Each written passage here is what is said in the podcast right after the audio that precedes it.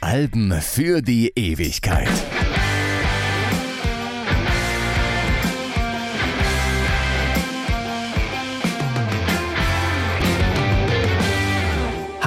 Ich bin Stefan Kleiber. Wenn wir hier in unserem Podcast über ein Album sprechen, dann entsteht vielleicht manchmal der Eindruck, als habe es bei dessen Veröffentlichung in der Popkultur nur dieses eine Thema gegeben. Das täuscht natürlich. Singuläre Ereignisse sind in der Musikgeschichte extrem selten.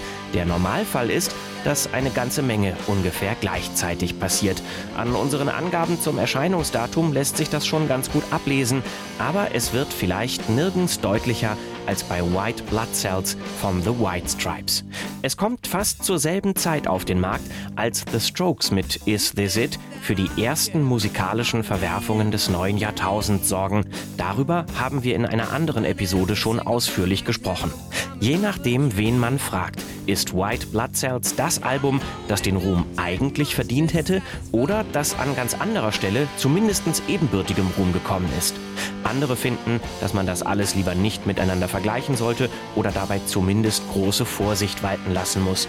Und für manche ist es einfach nur das Beste, was die White Stripes in ihrer knapp 15 Jahre umfassenden Karriere jemals auf die Beine gestellt haben. Einige Deutungen schließen sich auch nicht gegenseitig aus. Wie so oft im Leben stimmt ja vielleicht alles davon ein bisschen. But if I could find emotion to stimulate devotion, well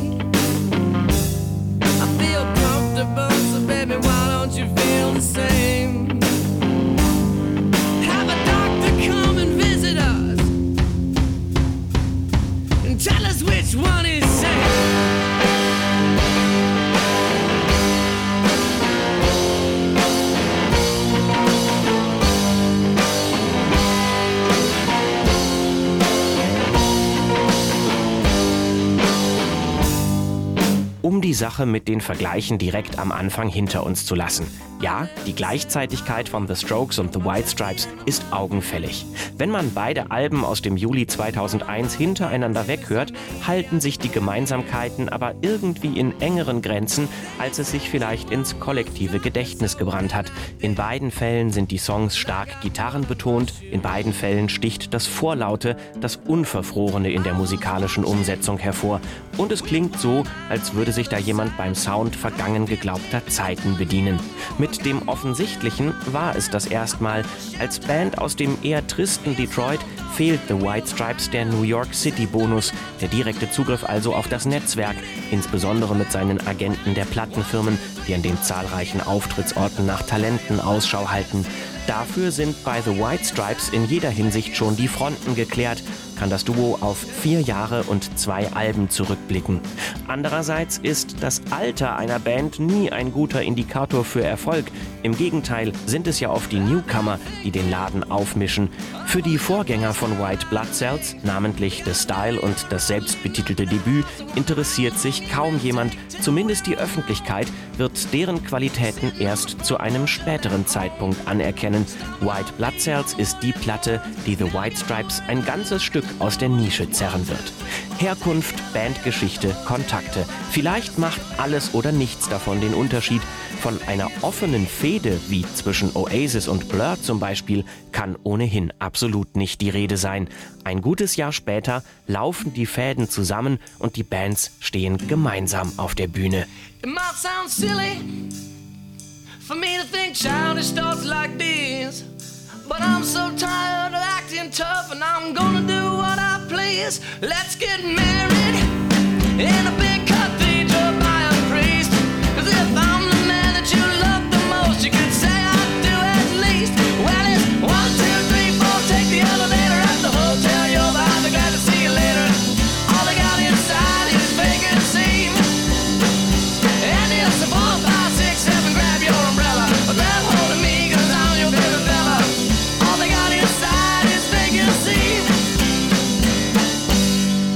gäbe es wohl in beiden Formationen genug Ego für ein Kräftemessen.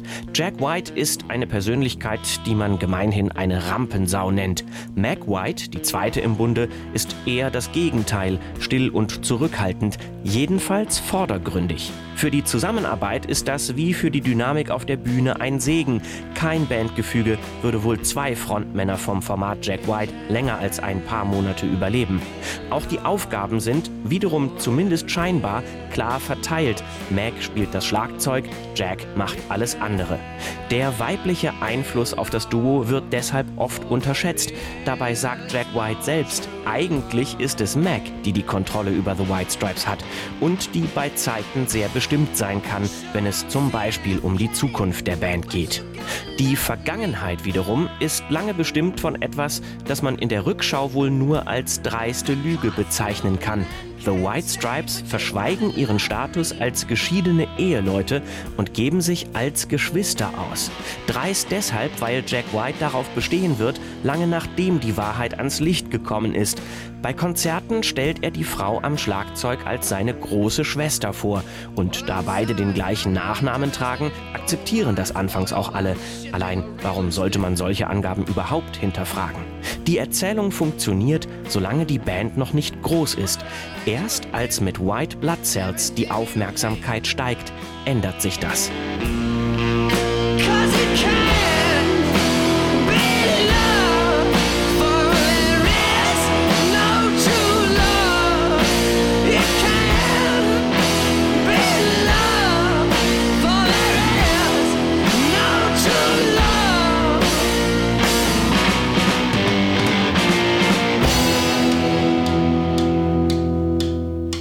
A man, a certain man.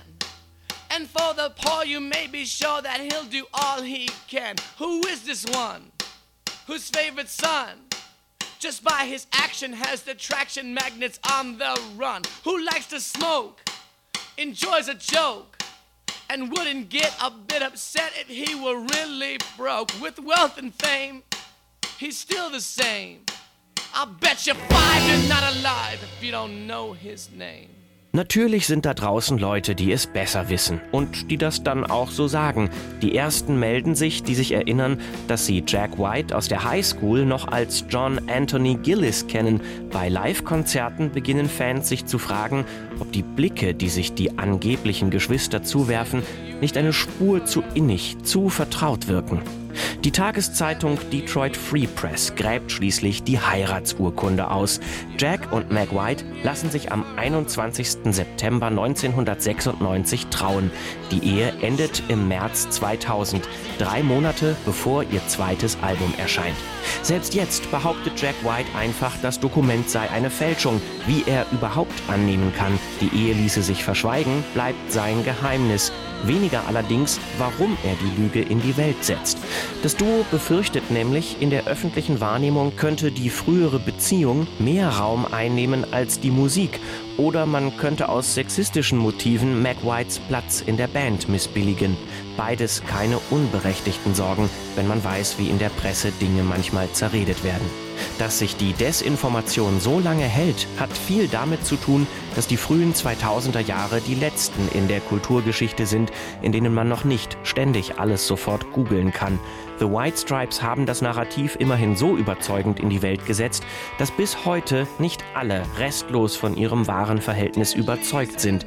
Es gibt auf White Blood Cells sogar einen Song, dessen Text weithin als Anspielung Jack Whites auf seine Beziehung zur Schlagzeugerin interpretiert wird. Dead Leaves and the Dirty Ground, mit dem The White Stripes das Album eröffnen.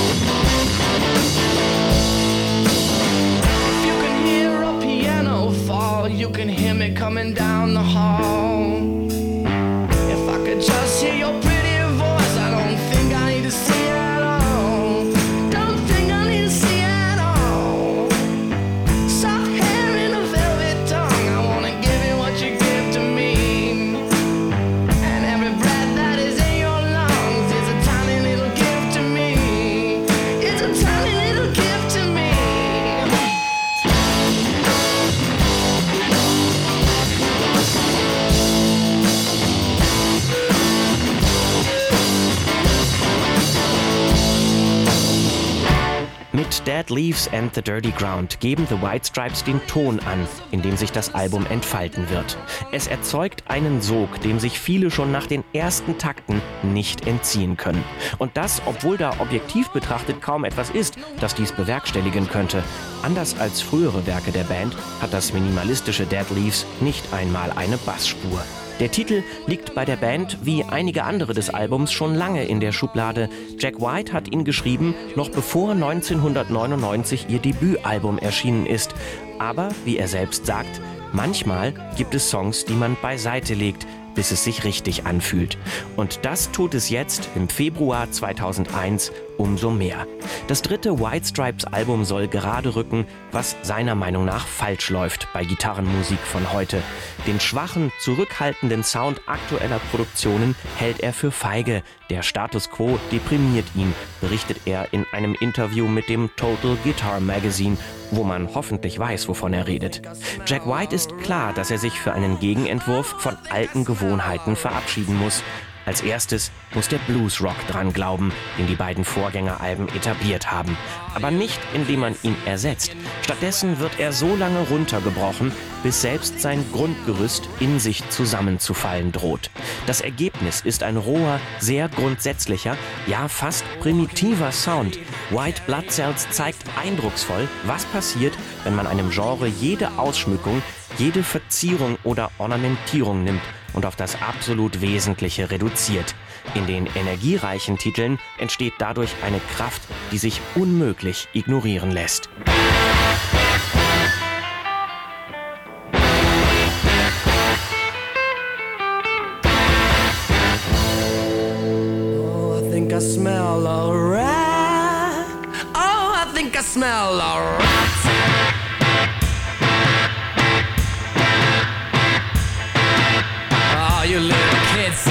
Can I just wear it?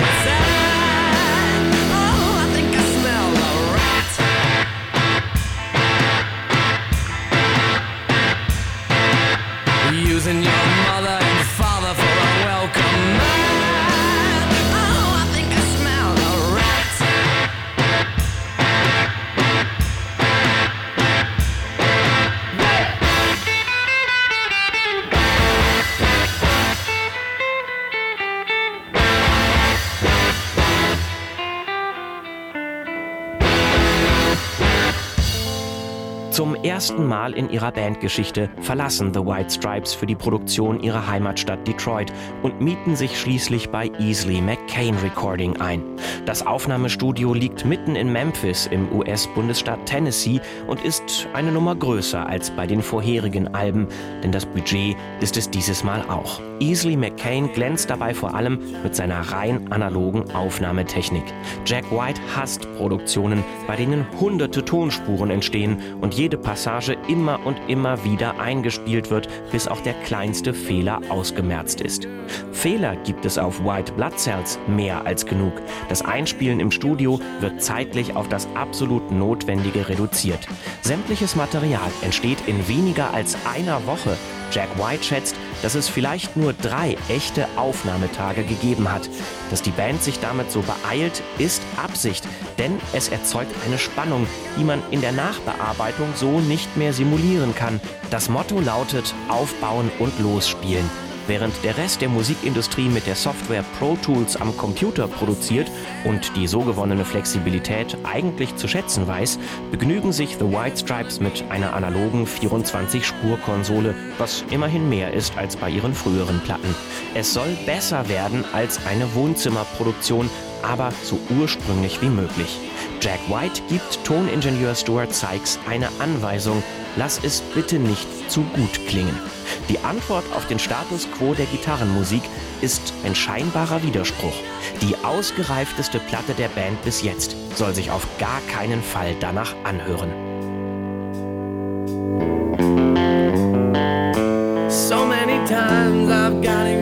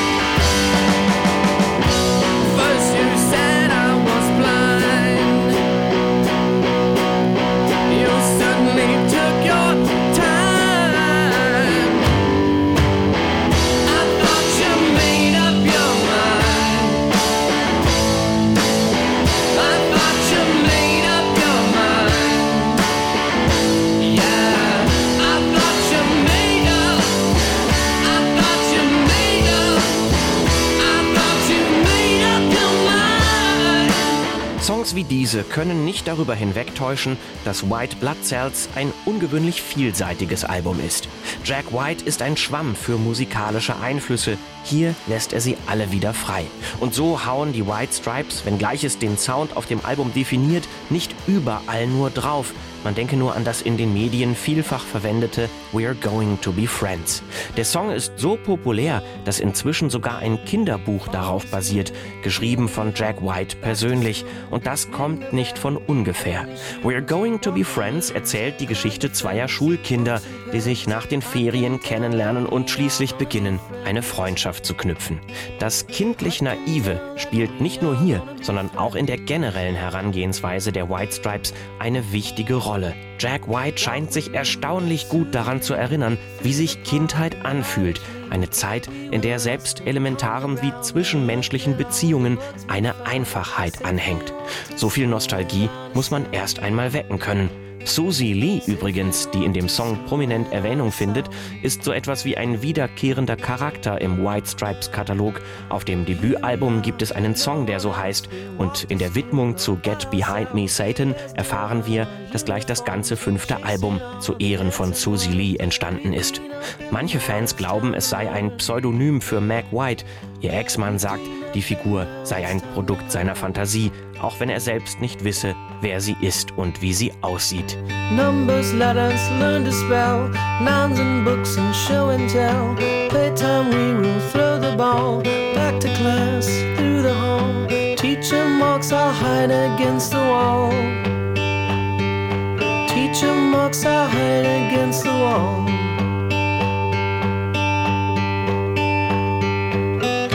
We don't notice any time pass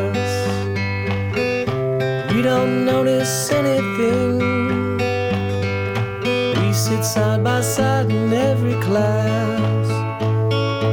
Teacher thinks that I sound funny, but she likes the way you sing. Tonight I'll dream while I'm in bed when silly thoughts go through my head about the bugs and alphabet.